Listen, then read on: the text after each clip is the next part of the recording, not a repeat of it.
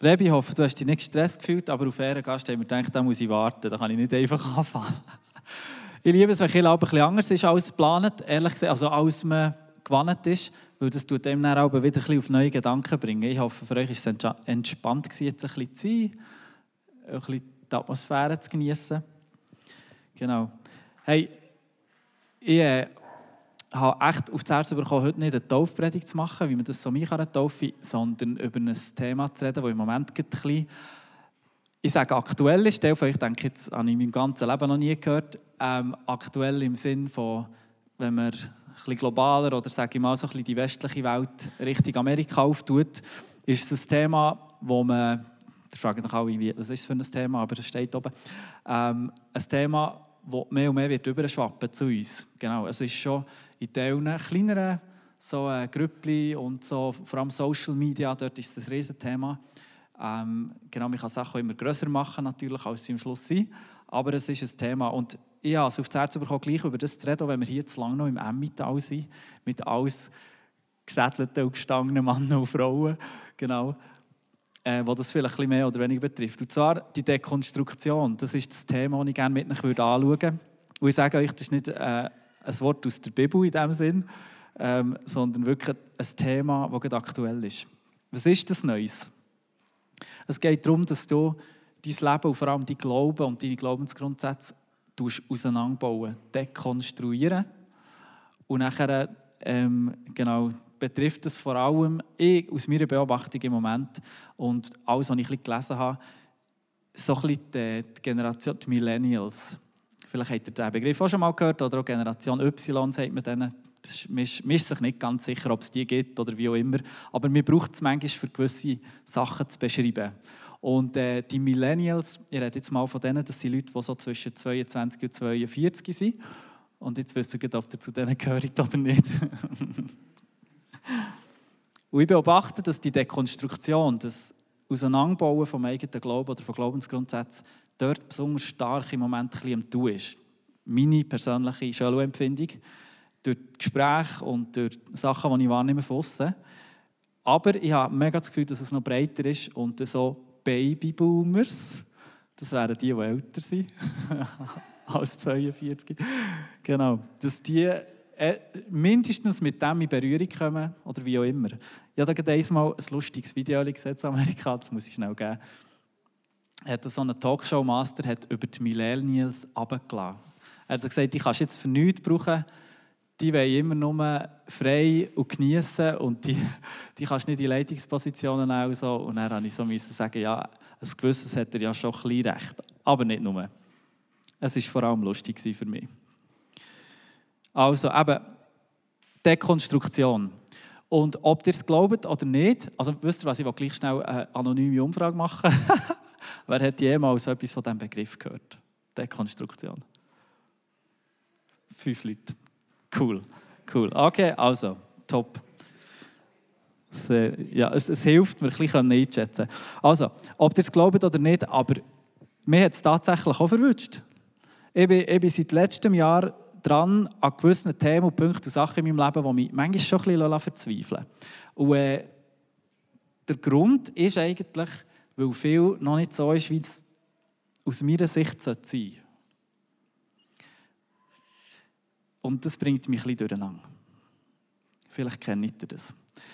Ähm, und zwar, ich werde schnell ein paar, drei Sachen sagen. Und wenn ich jetzt so negativ rede, ich, ich rede jetzt ein bisschen negativ, aber ich meine es nicht negativ, weil ich werde wie sagen, ich sehe das Gute und ich bin unwahrscheinlich dankbar für alles, was segensreich ist. Und Freunde, jetzt haben wir dürfen Taufe erleben. Und wir, haben, hoffe, alle gemerkt, was passiert ist in diesem Holy Moment. Das war ein heiliger Moment. Ich bekomme jetzt noch Hühnerhaut, wenn ich daran denke. Da passiert etwas in der geistlichen Welt. Und ich werde euch sagen, Gott ist ja am Werk. Und das muss ich euch nicht sagen, ihr erlebt es ja ihr erzählt es ja auch. Gott ist Sachen machen. Er ist real, er ist da, es geht etwas. Es ist nicht einfach Flaute und nichts läuft. Das werde ich vorausschicken. Wo ich merke, dass gewisse Sachen einfach noch nicht so sind, wie ich es mir vorstelle oder wie ich mir es wünsche, hat wirklich auch ein damit zu tun, dass ich die Bibel lese und gewisse Sachen, die ich dort lese, die Gott verheißen hat, auf das komme ich dann noch genau, einfach wie nicht so realitäts hier so verankert sein in dem, wie wir es jetzt gerade aktuell erleben. Beispiel. Kirche sollte doch einen Unterschied machen zur Welt. Kirche sollte ein Ort sein, wo Menschen zum Glauben an Jesus kommen, wo Menschen dürfen ihn lernen kennen, wo wir eben ganz viele Leute dürfen taufen Kirche sollte ein Ort sein, wo heilende Gemeinschaft passiert, wo Heilung passiert, Wiederherstellung passiert von inneren Knöts, von schwierigen Sachen, von äußeren Schwierigkeiten. Genau.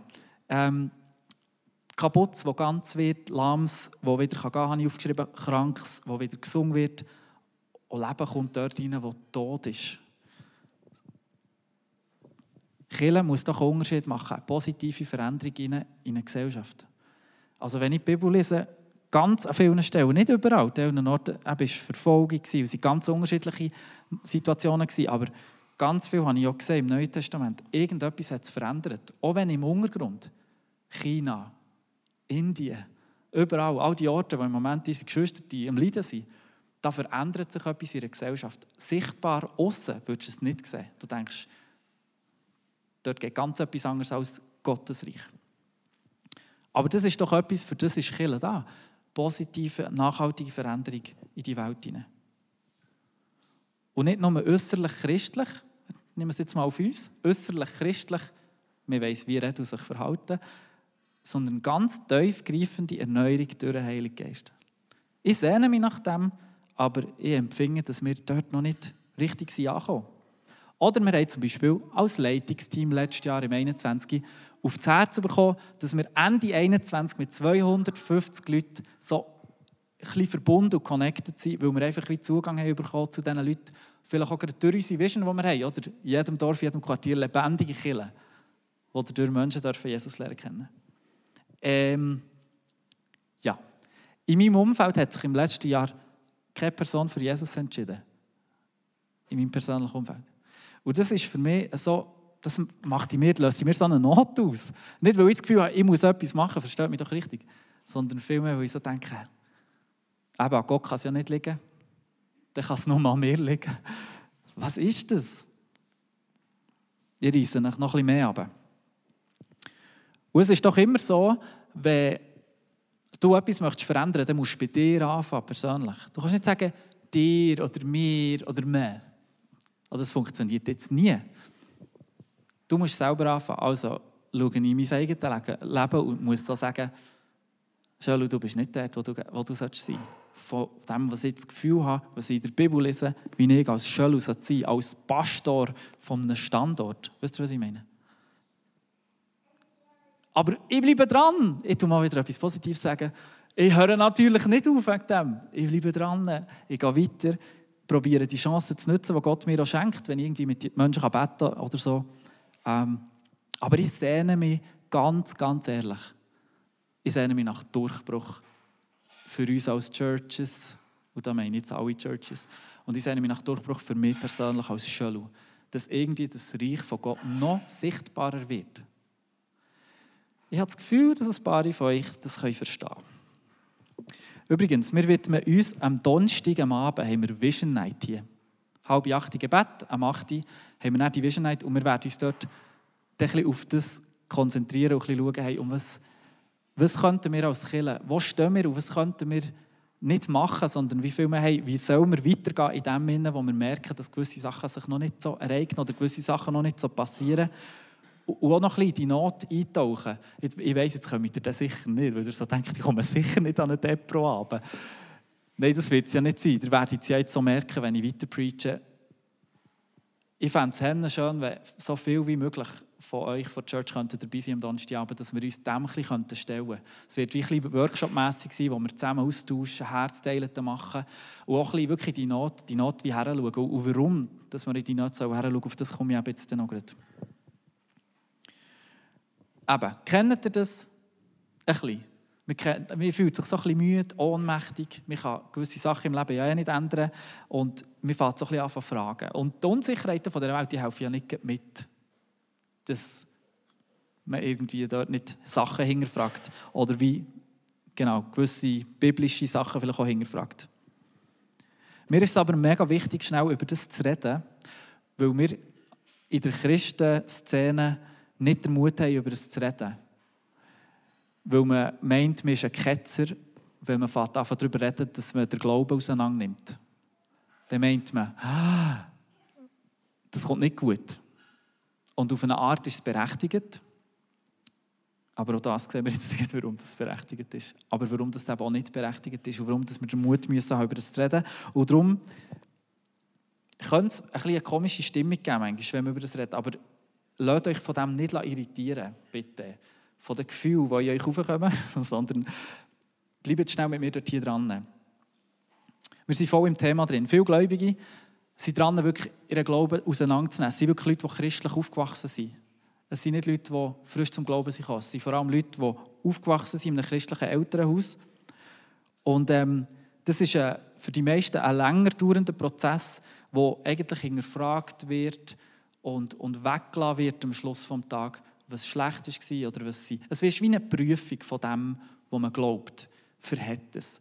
Und am Schluss des Tages gibt es eigentlich drei Möglichkeiten. Nein, die sage ich noch nicht. Die sage ich noch nicht, ich komme erst noch zu denen. Aber die Frage ist, wie ist das gut? Ist das okay, wenn der Glaube geprüft wird von uns? Wenn das, was wir als Glaube anschauen, was wir als Glauben benennen, dass das prüft, ist es gut oder ist das schlecht? Ich könnte jetzt eine Umfrage machen. Warum? Warum kommt man dazu, sie Glauben zu dekonstruieren, zu auseinanderbauen. Warum?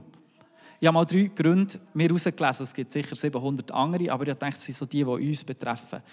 Der erste Grund ist, oh, ich soll vielleicht hier mal drücken, ich könnte ja auch etwas drücken. Juhu, seht ihr, jetzt könnt ihr noch etwas schauen. Der erste Grund, warum man sie Glauben dekonstruiert, ist zum Beispiel Lebenskrise. Also es gibt Ereignisse, bestimmte Ereignisse im Leben, die dich dazu bringen, dass du ganz grundsätzlich fast anfangen, dich so hinterfragen, dass du fast anfangen, prüfen, auf was du aufgebaut bist und dass es von dort näher wieder weitergehen kann. Das ist ein Grund. Der zweite Grund, den ich mal aufgeschrieben habe, ist der Zeitgeist. Viele von der jüngeren Generation besonders, aber wir sind ja dem alle ausgesetzt, ein bisschen dem Zeitgeist, ich nenne das mal so. Wir sind in einer völlig egoistischen Gesellschaft, aber der völlig, und jeder von uns da können wir machen, was wir wollen. Wir sind so richtige Egoisten geworden und Individualisten. Und wir sind eine Gesellschaft, wo wir haben so viele Optionen, dass wir manchmal von hinten und vorne gar nicht wissen, für was wir uns eigentlich entscheiden sollen. Wir sind so verwirrt. Und unser persönliches Empfinden, das steht fast über allem. Fast über allem. Also was ich persönlich als schön finde, das ist das höchste der Gefühle. Das ist wie Wahrheit. Das ist das, was, und das wo sich das dreht, was in meinem Leben geht. Und heute ist aber auch ein Punkt, und den finde ich echt nicht so schlecht, Sachen, die man gemacht hat oder macht und Sachen, wie man sie anschaut, wie man Sachen versteht, die werden hinterfragt und mir überlegt, warum mache ich das eigentlich überhaupt? Ich bin so aufgewachsen, ich bin so geprägt worden, warum mache ich das? Macht das Sinn? Finde ich wirklich einen guten Punkt. Also der Zeitgeist, Zeitgeist kann Grund sein, warum dass man anfängt, äh, dekonstruieren, sage ich jetzt mal. Dann der dritte Punkt ist Realität versus Verheißung. Das ist genau der Punkt, den ich vorhin auch schon angesprochen habe. Ähm, weil das nehme ich im Moment auch wahr, dass die Spannung wirklich, ich, ich finde, ein bisschen im näheren Umfeld, bei, bei gläubigen Leuten, die ich kenne, dass wirklich eine Spannung um ist, weil man wie so liest hier in und man merkt so, hm, aber das, das, das passiert gar nicht so. Und, und, und nehmt jetzt mal auf euch, wo, wo ihr Verheißungen nehmen von der Bibel und sie haben sich noch nicht erfüllt. Oder ihr, ihr seid mit in einem Prozess, wo ihr wie merkt, ja, aber wie wird jetzt das real hier, da? Wie wird jetzt das echt, lebendig? Wie hat das wirklich eine Auswirkung in mein Leben? Und das ist ein Teil. Oder der andere Teil ist, dass ähm, der Glaube, der wird nicht als echt und lebendig wahrgenommen. Das ist auch noch so, gehört auch noch zu dieser Realität versus Verheißung. Man merkt, wie so, der Glaube ist manchmal fast mehr eine schöne Verpackung als ein kraftvoller Inhalt. Könnt ihr das nachvollziehen? Es ist Form Glauben. Man kommt in Gottesdienst, wie auch immer, was auch immer. Man macht Sachen christlich sozialisiert. Aber die Kraft ist nicht drin, so fest, wie man es vielleicht liest in der Bibel. Hey, und wenn er den, das sind die drei Gründe mal. Genau. Und wenn er der Prozess von der Dekonstruktion abgeschlossen ist, das ist nicht, äh, das hat mir einfach mal so ein bisschen zusammengefasst, der Prozess, den ich euch da sage. Das, das ist nichts aus der Bibel. Das ist nichts. Das ist wirklich nur ein aktuelles Thema, das ich schnell ein bisschen beleuchten will. Wenn jetzt der Prozess der Rekonstruktion abgeschlossen ist, kannst du entweder bist du in deinem Glauben gestärkt und ist der Glaube vertieft und du merkst, das hier stimmt, durch alle Stürme vom Leben durch ist das real und, und kann man darauf abbauen. Oder aber du sagst, fix, fertig, adi, merci. Ich gebe meinen Glauben auf. Es gibt wahnsinnig viele bekannte Leiter, die genau das durchgemacht haben in den letzten Jahren. Geht nicht googeln. Marty Sampson, ich weiß nicht, ob das jemand, jemand noch kennt, das ist der früheste, das ist auch eben ein Worshipper, das war ein Worshipper von Hillsong Church. Der war ganz von Anfang an dabei. Der hat so einen Prozess durchgemacht. Und er nennt sich nicht mehr Christ heute. Warum? Wir kommen wirklich da noch, wir tauchen noch ein bisschen tiefer rein. Wir tauchen noch ein bisschen tiefer rein. Wir müssen einfach darüber reden, damit wir alle wissen, okay, so Prozesse gibt es. Weil vielleicht geht es dir so, vielleicht hast du Leute in deinem Umfeld, wo du gehst durch genau das Zeug, du kennst, dass du, du sagst plötzlich so, ich bin auch so in einem Prozess. Und es ist wichtig, dass wir das wissen, damit wir das heimtun können und dass wir mit dem gut umgehen können. Aber wir müssen wie ehrlich sein zu uns. Super. Also, mögt ihr noch? Ich habe noch ein paar Minuten. Also, jetzt der wichtigste Punkt bei dieser Dekonstruktion. Wenn der Prozess anfängt oder wenn du in so einem Prozess bist oder jemanden kennst, der so einen Prozess kennt oder kennt jemanden, der jemanden kennt,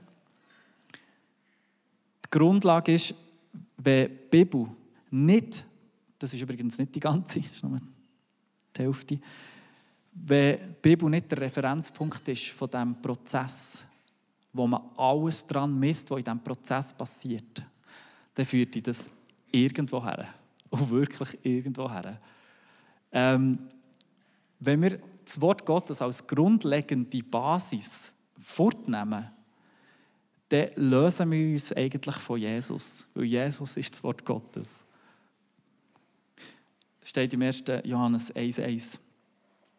Und Jesus selber hat auch gesagt, hey, meine Worte werden nie vergehen. Matthäus, wie, nochmal, 24, genau, 35, sagt er, meine Worte werden nie vergehen. Also Jesus selber sagt von sich, hey, die Worte, die ich sage, die werden im Fall nie vergehen. Das verhält, das, das ist gute Basis, ein gutes Fundament.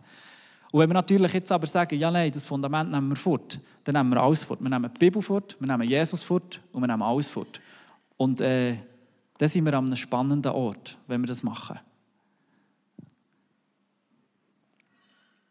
Der Zeitgeist der geht im Fall nicht mehr von der absoluten Wahrheit aus. Nein, wahr ist, was ich für wahr empfinde. Dann gibt es vielleicht noch ein paar wissenschaftliche Facts, ähm, wo man kann sagen ja, das kann man ja wissenschaftlich, oder? Sie sind eben Facts.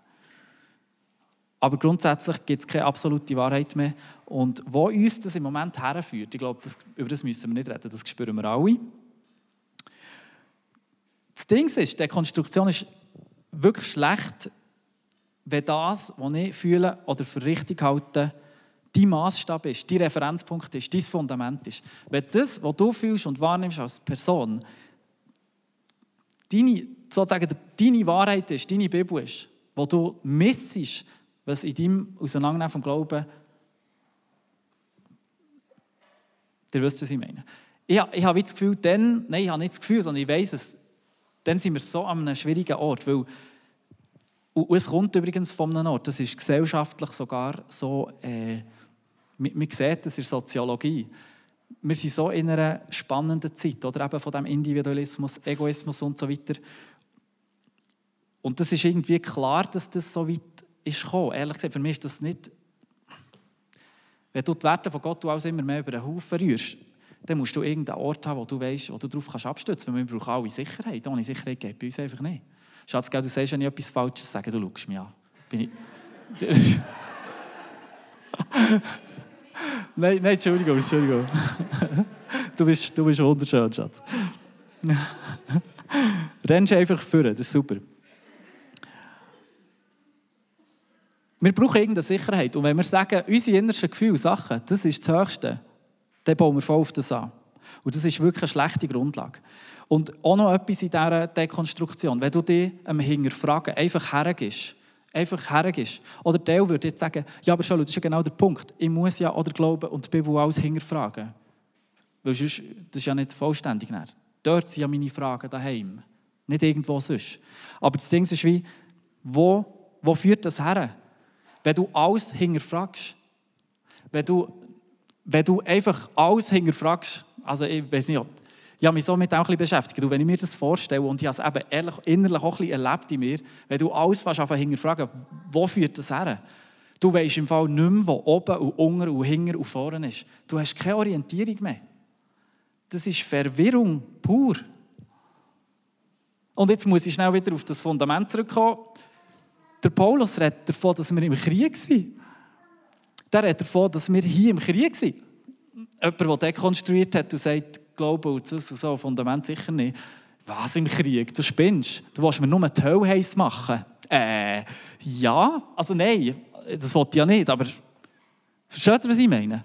Es vergeht alles. Hölle gibt es nicht, Jesus gibt es nicht, du Verstehung gibt es nicht, Glauben gibt es nicht.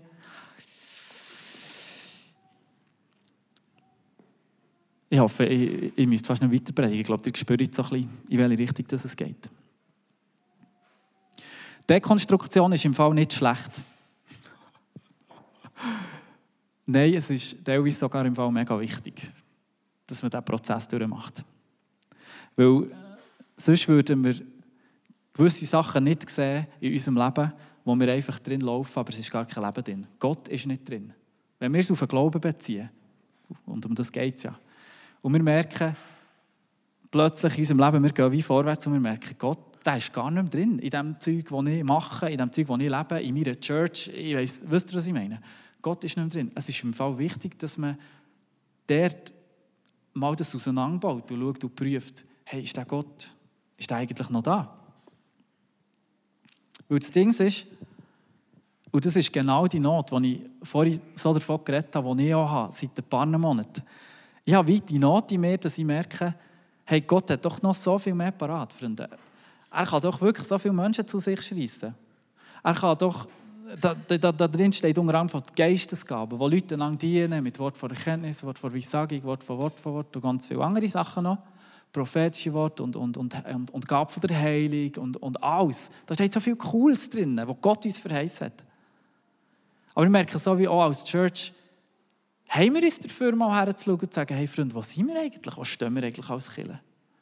Weißt wir können einfach gehen und, und, und eben die Sündigen haben und unsere Vision haben und die verfolgen und unsere Vision Nights am Donnerstag haben und so. Äh, aber ist Gott drin? Und auch da jetzt, wenn du da nicht mehr aufhörst, dich zu hinterfragen, dann wirst du gaga. Und darum möchte ich euch nicht in die Richtung bewegen, von hinterfragt bis kaputt gehst. Aber dass wir, dass wir uns wie heute ein bisschen reflektieren und hinschauen, hey, ist Gott eigentlich überhaupt noch drin in dem Zeug, was wir machen?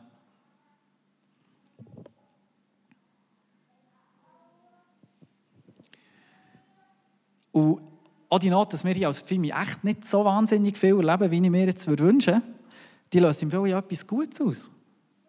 Die löst aus, dass, dass wir Gott mehr suchen und dass wir irgendwie an den Punkt kommen, wo wir irgendwie abhängig werden und denken, hey Gott, was sollen wir machen? Kannst du, kannst du uns irgendwie helfen? Und dass wir uns ihm wirklich ganz zuwenden. Oder das Ding ist wie die Art und Weise, wie die evangelikale Welt Kirche gelebt hat in den letzten Jahrzehnten, wie sich das entwickelt hat, auf eine wirklich auch coole Art und Weise, hat echt ein bisschen dazu geführt, dass wir zu Programmkillen geworden sind. Und zu, zu äh, auch ein zu Konsumenten geworden. Wir hocken rein am Sonntagmorgen, lässt sich berauschen und hat ein gutes Gefühl, wenn man wieder heimgeht. Ich rede unglaublich plakativ. Ich habe mich im Fall fast nicht dafür mit diesem Satz Aber das beschäftigt mich so fest. Weil der, Herr Jesus hat mich so gemacht, dass ich mich so nach dem Echten sehne. Ich sehne mich so nach dem tiefen, wahren Echten. Und wenn ich noch ein bisschen spüre, das ist wie falsch, auch an mir selber, das ist, geht fast nicht. Und darum ist es so ein Wert, wenn wir wie heranschauen und sagen, hey, Wo stehen wir hier als Killer? Sind wir ein Programmkiller? Sind wir ein Killer? Oder, oder wo, wo, wo gehen wir her? Ich habe echt nicht so Angst, jetzt bei Pfimi hier. Halt, jetzt nehme ich schon wieder den Wind aus der Segel.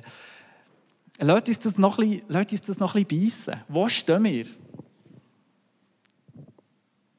Und Freunde, wir haben ganze Generationen so geprägt, wie wir Kirche leben. Und das ist Hennen wichtig und wertvoll. Das hat so viel Gutes ausgelöst, hat so viele coole Leiter hervorgebracht, mega viel Stabilität gegeben. Und gleichzeitig, äh, wie manche Leiter in der letzten Zeit es verkackt hat, aber ich rede jetzt mehr vom Ausland, nicht vom Inland, wo Leiter, krasse Leiter, die wir aufgeschaut haben, äh, die haben einfach gefehlt. Irgendwo sind sie umgekehrt. Und, und das kann jeder von uns nehmen. Jeder. Da sind wir nicht gefeit davon. Aber ich frage mich, was war die Kultur von der Church? Was ist die Church ein bisschen die Schuld, dass wir gewisse Sachen einfach so haben kultiviert Weil was macht, wenn wir als Killer einfach ein Programmkiller sind? Was macht das mit uns? Was macht das, wenn wir uns vor allem treffen am Sonntag, morgen und dann ist das Leben wieder anders und wie die Hui und die Hui und wir sind Konsumenten vor allem und wir genießen vor allem und es muss vor allem sich gut anfühlen und so. Was machen wir denn da? Da tun wir ja Hönnen viel ausschließen, wo genau so, bin ich völlig nicht mehr predigen, aber es ist gleich, da tun wir so viel ausschließen, was die Bibel davon hat und so weiter. Jesus hat uns nicht eine Sekunde versprochen, dass wir es werden locker auf dieser Welt. Ihr werdet im Fall verfolgt werden, wie ich. Ich, ich, muss auch den Kopf herhaben. Scheiße. Darum, darum stresst es mich auch so, darum muss ich mit euch darüber reden. Ich brauche jemanden, der mir zulässt. Nein.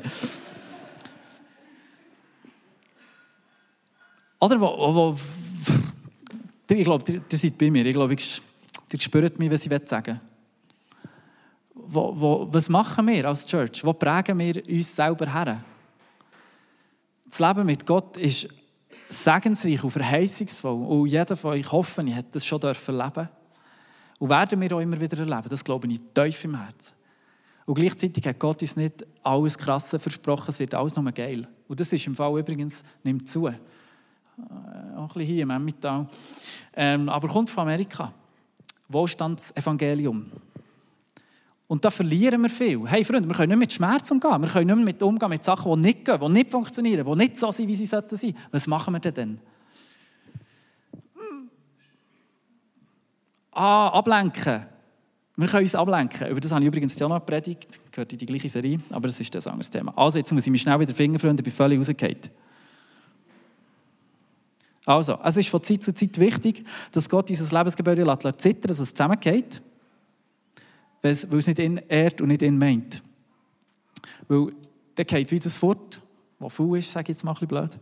Und dann kann Gott das wieder starten, was rein, heilig und echt und gleich ist. So. So. Meine Frage, glaubst du, oder warum glaubst du an Jesus? Warum, warum glaubst du an Jesus? Äh, es ist schwierig, auch bei so kurzer Zeit sich so krasse Gedanken zu machen. Aber warum glaubst du an Jesus? So, wie ist deine Basis? Ähm, wie hast du das gelernt, sozusagen Jesus? Hast du Jesus gelernt? ähm, wie, wie, wie ist das bei dir? Es gibt äh, Apologetik. Das ist eine Disziplin, ähm, wo, wo darum geht, den Glauben zu verteidigen. Und wir alle haben im Fall nötig, kleine Apologeten zu sein. Wir, der Grund ist, wie, warum glaube ich an Jesus? Ganz einfach, warum glaube ich an Jesus? Bin ich, bin ich christlich sozialisiert worden in meiner Kirche und, und verhalte mich und rede mich so wie ein Christ? Oder bin ich das geworden und habe zusätzlich eine Berührung erleben von Gott. Habe zusätzlich dürfen erleben, wie ich Gott mehr kennen Und mit Erkennen meine ich jetzt das Erkennen, das Sex bedeutet. Wisst ihr? In der Bibel ist ja das Erkennen von Mann und Frau. Das ist ganz ein tiefes, das ist eine Predigt für sich, ganz tiefes Erkennen. Nähe, Intimität, Beziehung. Und Gott will, dass wir ihn auch so erkennen. Und jetzt denkt man also, hey, das ist aber komisch. Nein, es ist eben wahnsinnig komisch, weil Sexualität die Idee vom Himmel ist und nicht vom Teufel. Darum ist es etwas Wunderbares. Gott möchte, dass wir Hunden nach sind, Hennen intim. Und meine Frage ist, sind wir christlich sozialisiert worden? Das ist ja Hunde eine gute Sache, das ist nicht schlecht. Ich stelle die Sachen nicht gegenüber. Aber sind wir gleichzeitig, haben wir Gott erkannt, haben wir wie dürfen erleben, er ist lebendig. Er ist nach zu mir gekommen. Ich habe eine Beziehung, die wirklich verhat, wo ich weiß, er ist da, wo mir die Sicherheit gibt, dass er mich liebt und dass ich gerettet bin und so weiter. Also, wie ich vorhin schon gesagt habe, warum dass ich das sage, dass wir das irgendwie wissen, warum glaube ich an Jesus. Es hat so viel mit der Dekonstruktion zu tun. Weil ich, ich, bin, ich komme wirklich aus einer Zeit und bin immer noch in einer Zeit drin, wo ich ganz viele Sachen auseinandergenommen von meinem Leben und von meinem Glauben.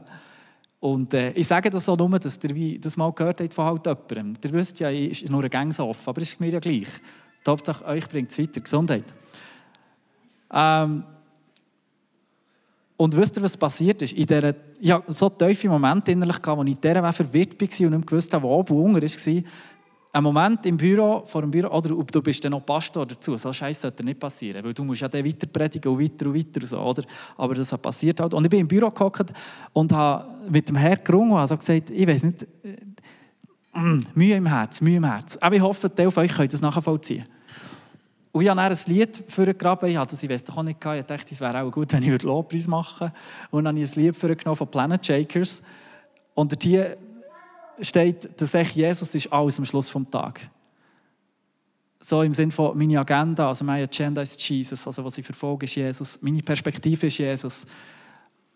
Und alles, was ich, alles, es mal wie alles vergehen, neben dem zu suchen neben dem Jesus, aber er nicht. Und wisst ihr, ich habe mich bildlich gefühlt, als würde ich in dem Moment gerings voran auf das Fundament Jesus tätschen. Weil ich wie gemerkt habe, das ist das, was am Schluss verhält. Und für das bin ich so dankbar für den Moment dann, wo Gott mich berührt hat. Weil wenn ich den nicht hätte, weiß ich nicht, noch wie es wäre weitergegangen. Wo ich gemerkt habe, das Fundament, das verhält am Schluss des Tages, verhält der Jesus, dass man alles vergeht.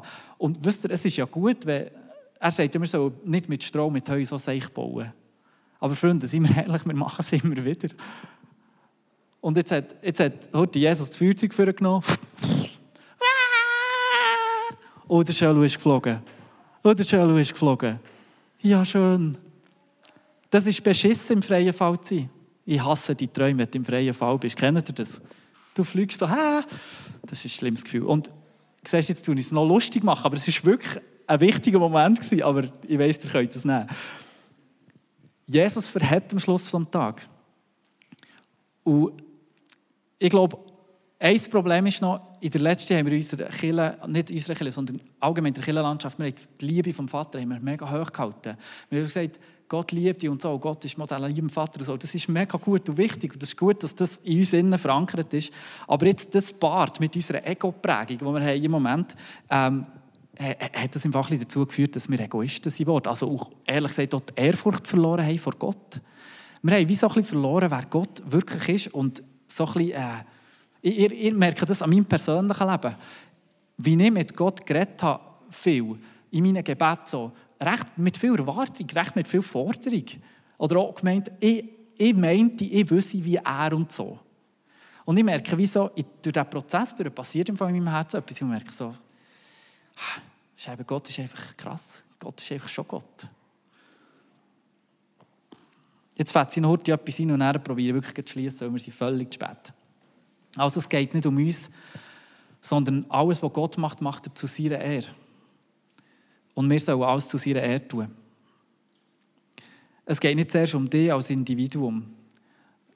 Zuerst geht es nicht um dich als Individuum, sondern zuerst geht es einfach um uns als Church. Und auch wenn die Bibel ist, Church ist schon zuerst einfach so der Lieb oder einfach die Leute, die ihn glauben und so. Klar gibt es ganz viele Momente und Stellen, wo Gott ganz eben der Vater ist und persönlich oder der verlorene Sohn und so. Das kennen wir auch, das kennen wir mega gut. Aber wenn du natürlich die Bibel nur lesest, im Sinne von Gott und ich, Gott und ich und Gott und ich, dann tust du auch nur alles interpretieren. So. Und wenn du denkst, hey, nein, die Bibel ist ja gar nicht nur für mich geschrieben, sondern erstens mal für uns alle. Und dann geht es aber auch um seinen Plan. Und am Schluss des Tages nur um seine Ehre. Er macht das alles nur zu seiner Ehre. Gott ist Gott und wir sind es nicht. Und das ist das, was ich in diesem Prozess merke. Ich, ich bin so frech, ich bin so viertel arrogant, Freunde, dass ich, was, ich Gott, was ich mir erlaube, Gott, wie ich mit Gott umgehe, einfach, schlicht einfach. Und ich glaube, das ist wie etwas Gutes, wenn, Wenn, wenn das jetzt etwas ist, was in deinem Leben zerbricht und du merkst, wie Gott führt dich so durch einen Prozess durch von Dekonstruktion, oder wie dem auch immer sagen, ist mir gleich. Aber wenn du an den Punkt kommst, wo du wieder merkst, Scheibe, Gott ist wirklich der, der er ist. Wenn wir wieder den Gott erkennen und in die Intimität hineinkommen, das ist Leben pur. Und ich wünsche mir das mega für mich und für uns. Ich bin dort wie noch nicht durch, aber ich hoffe, dass wir wie dort dürfen weiterkommen Weil Gott ist Gott und wir sind es nicht. Aber ich verhalte mich so viel so, als müsste er, wie ich möchte. Und ich meine, ich, ich bin seit Jahrzehnten mit Gott unterwegs. Versteht mich richtig? Wieso? Ich habe das aufgesogen. Und ich packe es gerne noch nicht und meine, er muss, wie ich möchte. In mir wächst wirklich Ehrfurcht. Und genau. Ich glaube, es ist wichtig, dass Gott einfach der Ursprung ist von allem, in allem dekonstruieren und was auch immer ihr macht, dass er der Ursprung ist, dass die Bibel der Maßstab bleibt, dass er das Ziel ist und dass er der ist, der Wirker ist in dem Moment, dass er Zugang hat. Aber was schwierig ist, wenn wir Jesus und sein Wort auseinanderrupfen, rupfen sozusagen, und äh, sich wie unseren eigenen Glauben in mir uns irgendwie zusammenbasteln. Das ist mega frech, bezogen auf die Ehrfurcht vor Gott. Das ist auch mega frech. Und krass ist auch, das können ja vor allem nur wir Westler. Wir Westler können, können das machen. Wir haben das Gefühl, niemand darf Erwartung an uns haben. Gehen wir mal auf China oder gehen wir irgendwie in ein anderes Land. Nicht, dass das der Maßstab ist. Aber das ist so krass, oder wir haben so das Gefühl, und die Dekonstruktion, das passiert vor allem, das höre ich vor allem nur ein bisschen aus der westlichen Welt. Uns geht es einfach zu gut. Uns geht viel zu gut. Und darum haben wir auch Zeit das ist unglaublich. Nein, was ich abschließend sagen ich glaube, Gott, Gott ist einfach Gott und wir sind es nicht. genau, ich habe da glaube ich noch Folie. Gott ist Gott und wir sind es nicht. Genau, können wir nochmal voll, voll entspannt.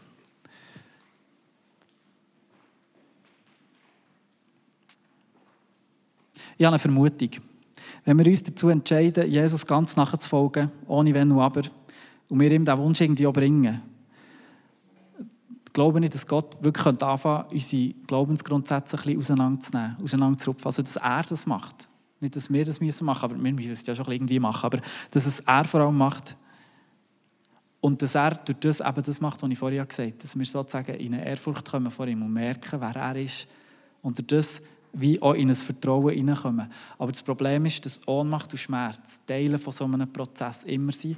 Und ich möchte euch einfach ermutigen, lasst, lassen wir das zu. Lassen wir das zu. Lassen wir Ohnmacht und Schmerz zu in diesen Momenten, wo Gott Sachen auseinander für uns eigentlich in etwas hineinzuführen, wo Gott wieder drinnen ist. Weil ich will nicht killen leben und ich möchte nicht als Einzelperson, als Schölo, als Family äh, äußerliches Christsein leben, aber Gott ist nicht drin. Das ist ja genau die Not.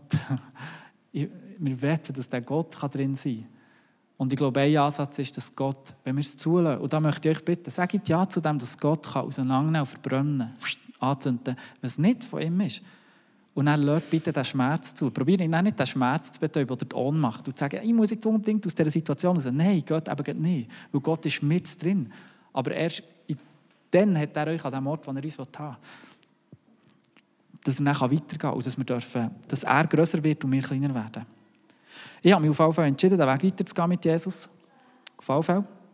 Es fühlt sich immer noch eher schwer an, also nicht mit Jesus, sondern das auszuhalten. Aber meine einzige Möglichkeit ist, ihm zu vertrauen. So, mehr habe ich nicht. Genau. Ich glaube, ich schließe. Ich hoffe, ähm, dass ich euch ähm, erklüpft. Nein, ich hoffe mega, dass ihr irgendetwas mitnehmen aus dieser Preach. Ich höre wirklich aufreden, aber es ist mir irgendwie ein Anliegen. Ich will diesen Moment wie nutzen. Ich bitte euch, wie, dass ihr wie Ja sagt zu diesem Prozess, wenn ihr das wie könnt. Und dass Gott wie das kann wieder tun, was er möchte. Ich möchte nicht, dass wir Gott im Weg stehen. Weder als Einzelperson noch als Churches. Das wäre mega schade. Lasst uns dort herkommen, wo er uns möchte haben. Aber das braucht ein Ja von uns. Gott war immer Gentleman. Der macht nur das, was wir auch Ja sagen dazu. Und darum ist unser Ja mega wichtig. Da können nicht sagen, ja, nein, mir geht es nicht an. Entschuldigung, wenn du tauf bist, wenn du in diesen Liebe hinein bist und zu Jesus gehörst, dann, dann zählt dein Ja. Oder dein Nein. Aber hey, lasst uns bei Ja sagen für das, genau. Wir hören auf, hey, wir gehen Worship, ich, ich übergebe euch. Und ähm, wie gang nach dem Gehen ist noch Ministry rum. Äh, lasst euch sagen, lasst für euch beten, redet über Sachen. Ähm, und äh, vielleicht auch jetzt im Worship können wir ja gleich uns parat machen vom Ministry. Wenn ihr Sachen habt, die jetzt raufkommen, geht sie an. Ich bewusst ja. Hör auf.